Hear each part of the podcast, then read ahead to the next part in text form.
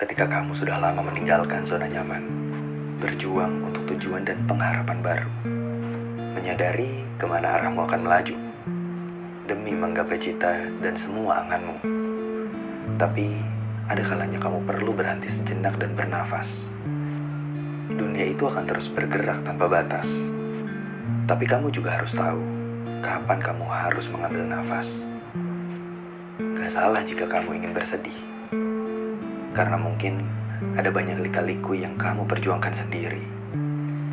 Dan gak salah ketika kamu ingin pulang, rindu akan keluarga, sahabat, dan orang yang kamu sayang.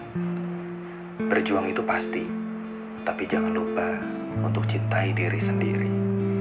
Pukul 2 malam. Back then it almost felt heaven sent.